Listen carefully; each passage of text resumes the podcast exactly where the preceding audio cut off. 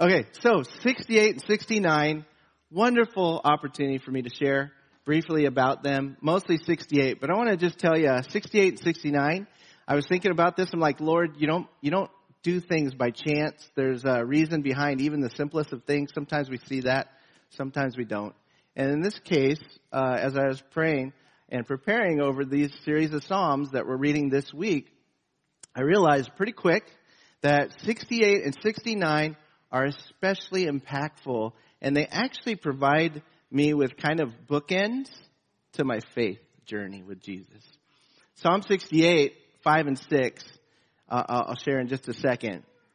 Uh, in my first year walking with Jesus, I'm, I'm, going on year, I think I'm on year 30. Uh, crazy. Think about that. 30 years with Jesus. I feel like a rookie. I feel like I'm just starting. But, but 68, 5, and 6, my first year walking with Jesus, I'll, I'll tell you why in a second, was profoundly impactful, changed my life. Six, 69, last year, in fact, I'm going to turn there in my Bible. You don't have this written in yours because I wrote in mine. Uh, in, in 69, uh, verse 2, it says, I am in deep water and the floods overwhelm me. This is David. And he says, My eyes are swollen with weeping, those who hate me without cause, etc., etc. Uh, oh God, you know how foolish I am, down in verse 5.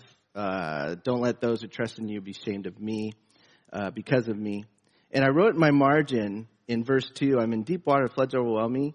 Uh, this is how I feel now, June of 19. That's how I feel now. So just last year, I was in the depths of crying out to God, like, God, I, I feel like um, and I shared a little bit about this before, but I got to the point where I actually uttered the words of my wife, I think I'm done. So, so obviously I'm not. no, no, no, not, not in our marriage. Yeah, thank you.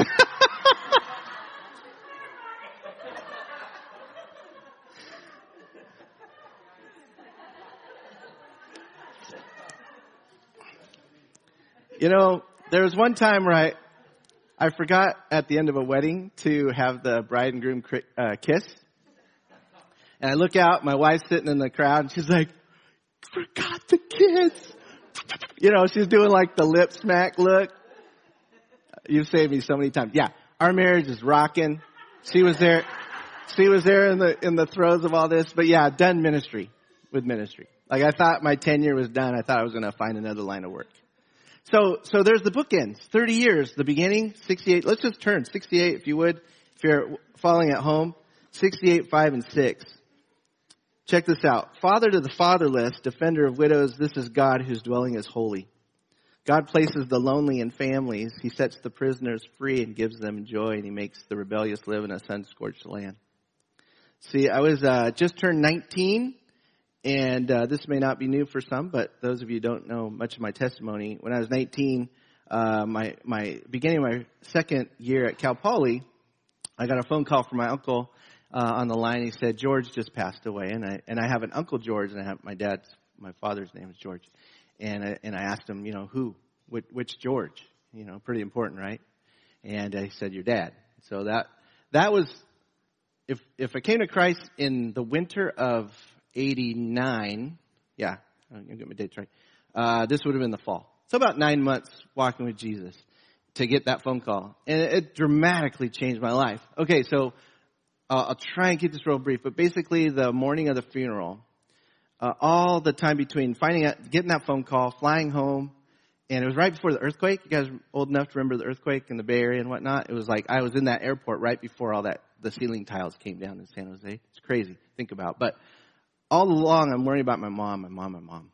And, my, and I wasn't really worrying about myself. I knew God was going to be with me, even at an early walk with Him. But, but my mom was going to be, you know, a widow and young, relatively young.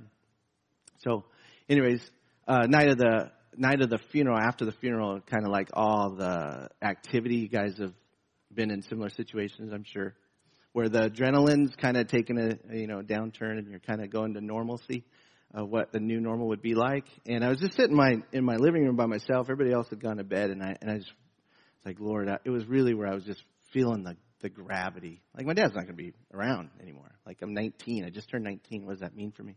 Anyway, thinking about my mom and just bumming. You guys been there where you just need something from the Lord?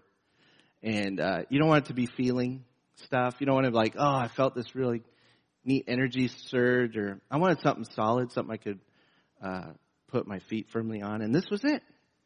Literally had my Bible. I was nine months in the Lord, so I didn't know where to look per se, but I was like, Lord, your word is true. I believe it. Lead me to something that's going to be bedrock. And I just had that kind of moment with the Lord. So I just opened my Bible and I started turning the pages. And would you know, five and six is what I landed on. Five and six. I'm looking, I literally, it wasn't like I looked around the pages. It was just, I, I remember vividly putting my eyes to the, okay, I'll stop here. Look down and it says, Father, the fatherless, defender of widows, is God in his holy habitation. That has changed my life. And I've found it to be true over 30 years now. See, I'm almost, I'm almost to the second half of the hill, if you will, but I, I still need a father. I am a father. I have a married son and I still need a father. And praise the Lord for 30 years, even in the depths of despair, even to the getting the point last June, a year ago, literally a year ago, my wife and I were just talking about this. I was, I got to the point where I was like, Lord, I love you, but I'm, I'm done with ministry for, for various reasons. And I, and to work through a lot of stuff. I got really tired and uh, a number of reasons. And I was forced to a sabbatical uh, of two months just to be able, it was a gift from the leaders just saying, hey, Lord's with you. We're with you. Let's talk through things. Let's change some things that need to change, but we're with you. And I had that support and came out raring to go after two months. I think after probably five or six weeks, it was like going in the ICU and then transferred to the a room and then feeling like okay, I'm resting well, and then discharged and a little bit of rehab, and then finally ready to run again. And, and we've been going since. And I feel like my my my sense of renewal is definitely there. So a lot of this 68, 69. I'm like, are you kidding? I got to preach on this this this weekend, this Sunday.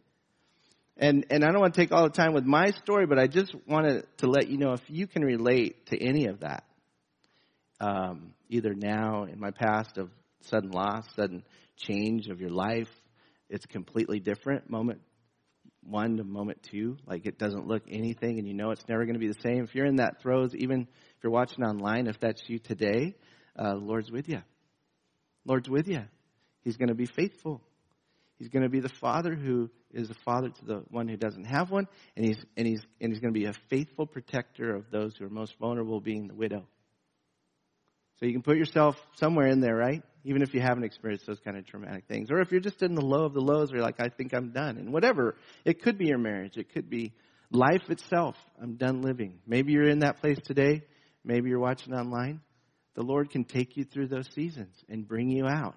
Sometimes He has to take you out to a place of ICU, intensive care. And, and, and this Psalm 68, I'm going to race through it this morning. I hope that it would be that for us because there's some really cool things that David's, David's going to remind us of. So rejoice in me. I want this focus to be on me, not for purposes of saying, wow, James, you really came through. Good job. You're, you're a good guy. You must really love Jesus because he's been so good to you over those years. It's like, no, no. God's just good. God's just faithful. God's real. God loves you and he made a way for you to enter the most holy place where his presence beyond fullness of joy. Amen? Ah, I still have a sermon. I could just thank you, Lord, and close it up. All right, I gotta, I gotta get to, to the word. Psalm 68. Uh, most commentators believe this psalm is connected with the coming of the Ark of the Covenant into Jerusalem, as written in 2 Samuel chapter 6. If you're taking notes, 2 Samuel chapter 6. Celebrating not only that event, but also the faithfulness of God to give Israel victory over enemies and to make Jerusalem secure enough to bring the ark into the city. So David is thinking back on these momentous uh, works of God, both with Moses and, and Sinai and, and, and the bringing the people out of slavery in Egypt into the promised land and bringing an end to the, the occupation that stood before them with many, many different people groups that were stronger than the Israelites and all this history. And David is now has this premonition that, wow, Lord's continuing to be faithful. He's doing his will, and here we are. We're going to bring the ark into the city of God. So that's kind of the overall theme. David's going to point out a few things, and you can follow along with the slide. I had a lot of fun. Uh, there's alliterations where all your points, you know, if you're a good preacher, you can make all your points start with the same letter. Well, I have 12. But you're going to have to use your imagination. all right. First one starts with a P. Because Psalm starts with a P. I don't know why, but it does. David's plea, 1 through 2. These are such encouraging scriptures. Listen to this, 1 through 2. Rise up, O God, and scatter your enemies. Let those who hate God run for their lives. Blow them away like smoke. Melt them like wax in a fire. Let the wicked perish in the presence of God. This is David's plea. He starts off right away with a pretty bold prayer, yeah? Saying, God, scatter your enemies. Um, you know, Numbers 10, this would be for the Israelites, for the Jewish people, they would instantly think about a particular scripture. Again, if you're taking notes, you can put down in your margin, in, even in your Bible there, Numbers 10, Numbers 10, uh, which describes the departure of Israel from Mount Sinai towards the promised land. And check this out, as they marched, as the people marched, the Ark of the Covenant led the way. Okay? Led the way. So the Ark, the presence of God, the one that God gave them to make, directions specifically to how to make it, would end up being in the center of the tabernacle and the temple eventually in Jerusalem. But as they marched, as they depart from receiving the law and the commandments from God through Moses, his servant, the ark leads the way. And so it was, check this out, it says in Numbers 35, or uh, chapter 10, 35. So it was whenever the ark set out, Moses said, Rise up, Lord. Let your enemies be scattered and let those who hate you flee before you. Same thing. So if you're a, an Israelite and you heard this opening of this penman of this song by David, you would instantly think about those things, wouldn't you? They're, it's not a mistake. It's on purpose. So here they go. They're taking a journey and he's saying, God, your presence, nobody can stand. Like smoke and like wax. Smoke is not the strongest substance. You get a nice wave of your hand, smoke can go the other direction. Wax, we all know, melts before a fire. Think about uh, those of God's enemies in front of his presence, being brought before him. They're gonna, it's the same image. There's nothing that can stand before a holy, righteous God. So that's his plea is God, would you just remove those who are against you? Blow them away like smoke, melting like wax. Pretty bold, but it's his plea. Next, the prescription. But let godly, let the godly rejoice. So you have one reaction. The juxtaposition here is you have the ungodly where they will not stand. But then you have let the godly rejoice, rejoice, have joy again. Let them be glad in God's presence. Let them be filled with joy. I would just simply ask you today, is that your experience with the Lord? If you don't know what it's like to be received by God, you cannot have the joy of God. If you don't know what it's like to be saved by God, you can't experience the confidence before the holy majesty of, of the throne of God.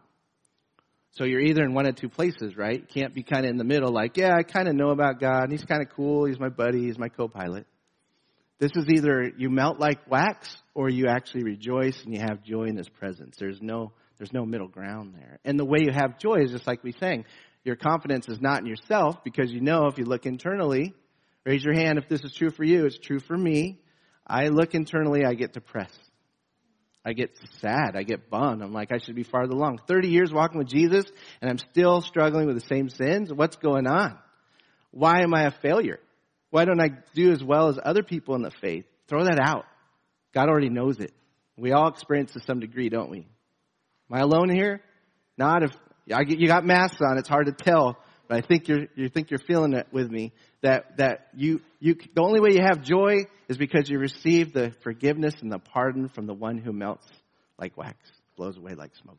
But once you do, once you have come to the place where you realize Jesus took my punishment, thereby I can be fully loved and received by the Father, who's holy and majestic, and righteous. Even the elders and the and the and the and the and the angels around the throne singing, "Holy, holy, holy." There's none like God. We can hand, have confidence in there. So David's prescription is to rejoice, rejoice. Remind yourself again when you get in a place where you're depressed and you're looking internally or you're feeling uncertain about your future, remind yourself, rejoice. Go into that place again of God's presence where fullness, where you'll be filled with joy. So that's his prescription. Let's keep going. Oh, by the way, Spurgeon on commentary on this passage says, wax is hard by itself, but put it to the fire and how soft it is. Wicked men are haughty till they come into contact with the Lord and then they faint for fear. Their hearts melt like wax when they feel the power of his anger. Sobering, huh? But true. But true. All right, let's go ahead. Uh, the third one. David's presenting God as the provider and the protector. I made reference to it earlier that he's a father to the fatherless and he's a defender of widows. You know, widows, we think today Social Security or life insurance policies or something like that. When you put yourself back in time though, widows were the most at risk, most defenseless, most uh, apt to be taken advantage of, most vulnerable, right? So he's saying you have the fatherless, same, same description could be said to them, especially the younger you are. But, but the fatherless, if, especially if it's a male, can grow up and defend himself. But he's just making sure we get the point, right? God is a defender. He's also a provider. He's a protector. He's a provider. So he's looking at God as both. I want to, I want to just illuminate a couple things that even this past week, you guys, of God using his people to be this to other people. So he can do it directly, but he also uses the family of God. Just this past week, there was a pastor in town. We were at a pastor's prayer meeting. I'm trying to keep this brief. He was talking about an opportunity where we have the opportunity to feed um, people in need through boxes. There's a local church, Canyon Hills. Praise the Lord for Canyon Hills Church. They're getting about over 1,500 of these boxes and starting in July for people in need. And he invited the other leaders of the other churches to get involved. He was like, I don't, this isn't a Canyon Hills thing. Right? My friend Rich was talking about this. He's all, this is a church thing. They, it's specifically a program that's created for people from the faith community to be vessels of blessing to their uh, neighbors in need. So that's just this last week. God's doing something really cool. I'm actually, I don't, I have no idea how we're going to participate other than if you know somebody in need and you want to give them a box, let me know. If you want to be involved in somehow, let me know. I'm just forming a team now. It's exploratory at this point, but it's pretty cool because we can do whatever we want and get these boxes to the people that are, be, you know, shut in or in need. So hey, let me know if you want to be interested, if you want to be involved in that in some degree. It could be just taking one box to somebody you know personally and saying, the Lord loves you. He's a, what, quote verse five. He's a father to the fatherless, a defender of widows. This is an extension of that love to you, practically. Isn't that cool? One, one, one way. Another way. Uh, yesterday I got a call from one of our sisters in the fellowship who works at a hospital, and she got word and a request came in for uh, someone to visit a family, a couple who had uh, a baby that was not doing well. In fact, looking at um, death. So I got on the phone, I called a brother, and I'm like, "Hey, uh, I have a couple names that maybe some guys can go, but if you feel called, pray about it. And off he went. He just got home. He went back right in, into his car, went to the hospital, and got to minister and pray with this couple that were in the throes of grief and, and despair because they lost their baby. Just praying and anointing with oil and just laying hands on. I mean, just amazing picture of a blessing of, of God using his people, right, to minister right at the source of anguish. Um, and, I, and I think of just God moving and blessing us. That's just from this past week. There's other things that God wants to do to use you to be a blessing to the fatherless, to the widow. So pray. You know, if you don't have a direct conduit or a direct recipient in mind right now, just pray and see what God does. It's pretty cool. Or jump on board with the food distribution. It could be a really cool opportunity for you to see this in action. But God, praise the Lord, puts solitary in families. You have a family in Christ that goes beyond blood relatives that sometimes aren't there.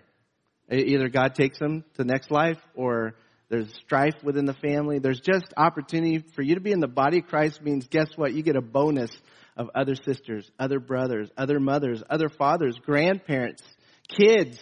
Our kids are almost out of the house. We're so pumped we get to see all of your kids. Just, just keep them coming.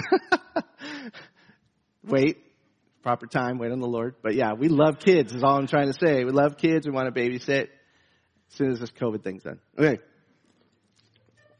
But be a part of it. God uses people to be uh, what he proclaims himself to be. It's amazing. Okay, four. Boy, we're going to get through them, I, I promise. Uh, four, seven through ten. Uh, this is pointing, David pointing to past provision. Let's read it. Oh God, when you led your people out from Egypt, when you marched through the dry wasteland, the earth trembled and the heavens poured down rain. Before you, the God of Sinai, before God, the God of Israel. You sent abundant rain, O God, to refresh the weary land. There your people finally settled, and with a bountiful harvest, O God, you provided for your needy people. So he's faithful even through the desert wasteland. And he's saying, You led people out of captivity, out of slavery. You poured down rain and blessing upon them, and they became your people in a relationship because God's always been a relationship God, and he will always continue to be so. God is a relational God. He affords us a relationship with Him. Never take that for granted. That's a gift that He affords His people. He wants to be involved in our lives in every detail, and He's faithful even through the dry wasteland like He was to the people of Israel. It said the needy, or the people were needy, and He responded with blessing. Isn't that awesome? Five, uh, David reminds them of God's power and protection. We're keeping the P's going. Power and protection, verses 11 through 14. Read with me. The Lord gives the word and a great army brings the good news. Enemy kings and their armies flee while the women of Israel divide the plunder. Even those who lived among the sheepfolds found treasures, doves with wings of silver and feathers of gold. The Almighty scattered the enemy kings like a blowing snowstorm on Mount Zalmon. We don't know exactly what mountain that is, but the Almighty, Shaddai, El Shaddai is often where it's seen in the scriptures too, but basically, uh, Genesis 17:1. Basically, the Almighty. There's no one greater than Him. Uh, all enemy kings and all armies flee. We have really, truly, guys, we have truly nothing to fear. Right? You think about that. Let that settle in for a second. God has the ultimate word. He gives the word. We have nothing to fear. And a great army is bringing great news. That's all of us to this day. We project David's words into now. We're the great army. We bring good news. He gives the word, though. He gives the word. He's faithful, and enemy kings flee. See, we can't give in to fear. There's a lot to fear right now, you guys. There's a lot to fear, isn't there? I mean, every day you wake up. I, I stopped. I had to. I had to get rid of some of the news feeds that I was getting because I was just getting too filled with fear. You know, I had to be spending more time in the Word so I could have less fear than just news that gives you more fear. Hopefully, uh, you guys have that same experience in the Word. It, it brings about faith. Okay, reminding of God's power and protection. Six. Uh, continuing on, 15 through 17. David's pondering of God's pick of Zion. Zion is, there's a couple uses for that term uh, biblically, but let's read right here what it says. The mountains of Bashan are majestic with many peaks stretching high into the sky. Why do you look with envy, O rugged mountains, at Mount Zion, where God has chosen to live, where the Lord himself will live forever? Bashan mountains are up in the north. Uh, we were just there in February. Mount Zion uh, is in the south, Jerusalem, where God chose not the most majestic mountains. This is so God, right? Doesn't take the most majestic peaks. Picks a lower peak and said, "This was this is where my presence is going to be." And he, David's just going on that, like David knows what it's like to not be the tallest dude and get picked. Yeah? He does that with all of us. Who am I, God? What am I doing here? How come I get this blessed? Why did you use me? Guys, be in awe. God wants to use you, no matter who you are, no matter what your state is, no matter what you've been gifted with. God takes the lowly and confuses the wise. Why? Because the wise, because he gets the glory for it, right? So it's pretty cool to be in that place. If if you don't feel confident, you're in a good good place. God, just use me because I'm available. Just be, just be available. Zion apparently was available. He picked it. He put his presence there. Pretty cool. And that still, that is there to be looking at or looked at today. What a great view it is as well. If you ever have a chance to go to Israel, please, please get, uh, do everything you can to get there because you get reminded of God's faithfulness, uh, indeed. Okay, moving on. Number seven, David's prophecy of the Messiah verses 18 through 20. These are amazing scriptures. When you ascended to the heights, you led a crowd of captives. You received gifts from the people, even from those who rebelled against you. Now the Lord God will live among us there. Praise the Lord. Praise God our Savior, for each day he carries us in his arms. Our God is a God who saves. The sovereign Lord rescues us from death. I just put a big cross right next to that section. That's our Savior. He is a God who saves, the Messiah. David is pointing forth. And, it, and it's interesting. Uh, listen to David Guzik's commentary on the Psalms on this passage. He says, with the direct leading of the Holy Spirit, the apostle Paul quoted Psalm 68, 18 and applied it to Jesus keeping the context but changing one key word. Check this out. So cool. Paul quoted, when he ascended on high, he led captivity captive and gave gifts to men. Ephesians 4, 8. Paul applied this to the ascension of Jesus into heaven and his sending of the power and the gifts of the Holy Spirit to his church. The one word Paul changed by the inspiration of the Holy Spirit was receive gifts to gave gifts.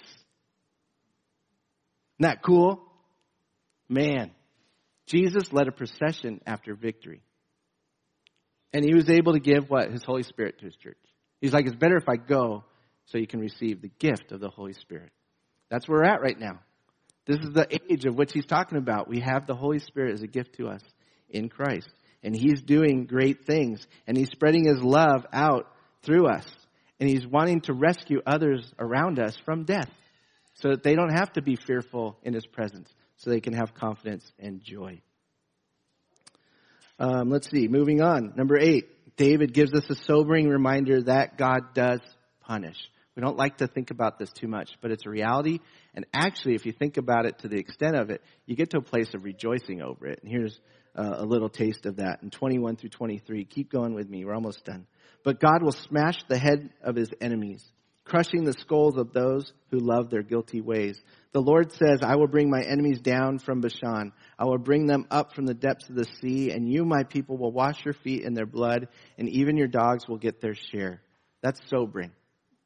But it's true. And here's a little, uh, a part of the reason why you can rejoice that God is, a, is, is the one who brings out justice is because there is justice.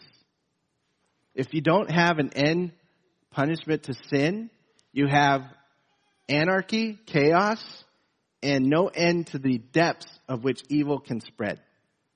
But if you have a just God ultimately judging sin, providing a solution through the Savior, but also punishing evil, enemies of God, there is a point of uh, retribution and, and giving out of justice that is needed for there to be true meaning of evil and good.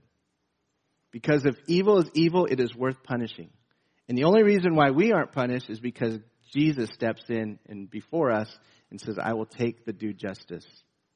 I will give them release because I, have the, am the one who paid the penalty. See, there has to be justice. If there's no justice, you have a weak judge. You have an incompetent judge. You have an unfaithful judge. You have somebody who says, this person murdered my spouse, and then he says, the judge, this is, he or she says, they go free with no restitution at all you're left standing with, this is not right, right? There has to be a just God at the end of all things. Praise the Lord that just God has chosen to be merciful to us sinners. So you get best of both worlds. You get a God who continues to punish, at the same time pardons.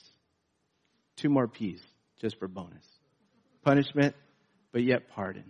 It's glorious when you think about it. No other place can you find that than Christianity.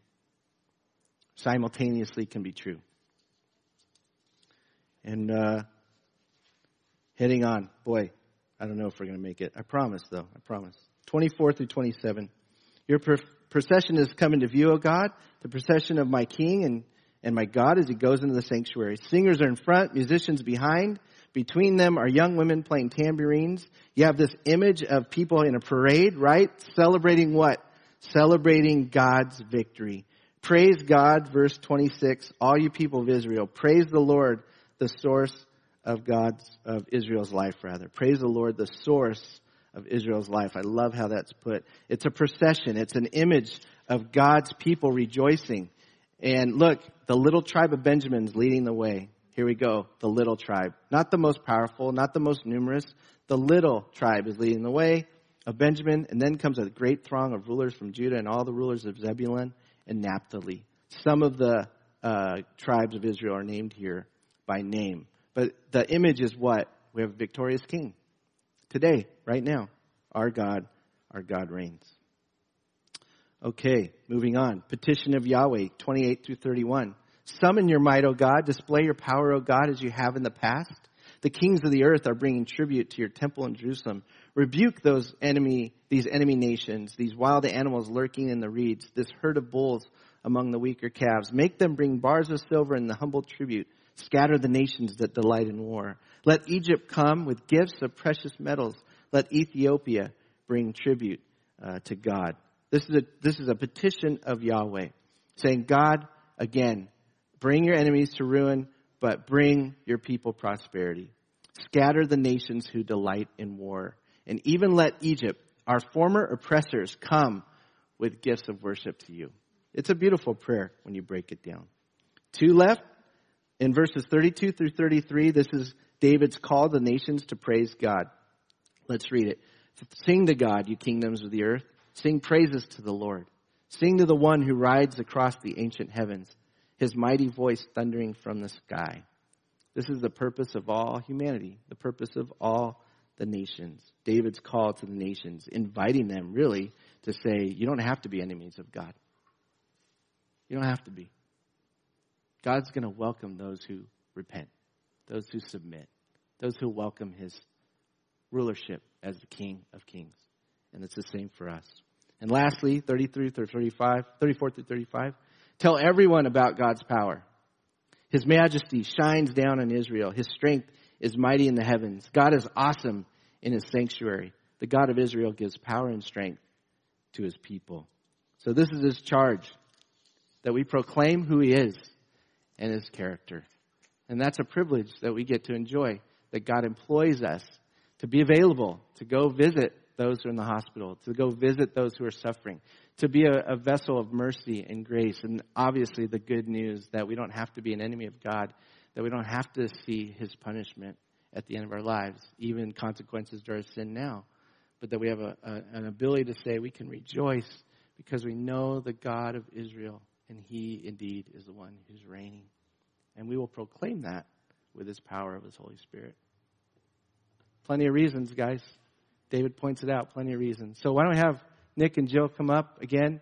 By the way, Jill, way to rock that harmonica. My goodness. That was insane. I was like, come on, Jill, go. And you did it. That was awesome. Let's stand together, guys. Lord Jesus, we want to thank you today that we can stand in your presence. Lord, uh, use Paul to, to proclaim above all else ultimately for us to stand with our full armor of God on, being ready for battle, being ready for a spiritual battle. And Lord, we do. We don't want to be caught sleeping. We don't want to be caught lazy. We want to be about your kingdom and spreading that good news. And so, Lord, empower us, your people, to do just that, to be vessels of your love, practically serving and loving our neighbor, our community members, all the way to, Lord, just leading people to the forgiveness available through Jesus Christ, our Savior. Lord, we love you and we thank you for the, the wonderful Psalms, the journal entries. And Lord, I personally just thank you for being faithful. And Lord, I know there's a lot of people that just starting their walks with you. There's a lot of people that have had many more years of walking with you, Lord, and, and, and I'm just somewhere in the middle, but I, I just want to say thank you, Jesus, for being my father, for being the one that's been faithful to my mom, for being the one who proclaims his goodness and keeps it and is faithful to proclaim and also fulfill your word. So, Jesus, help us rejoice now as we close in worship. And we just thank you for uh, our time together.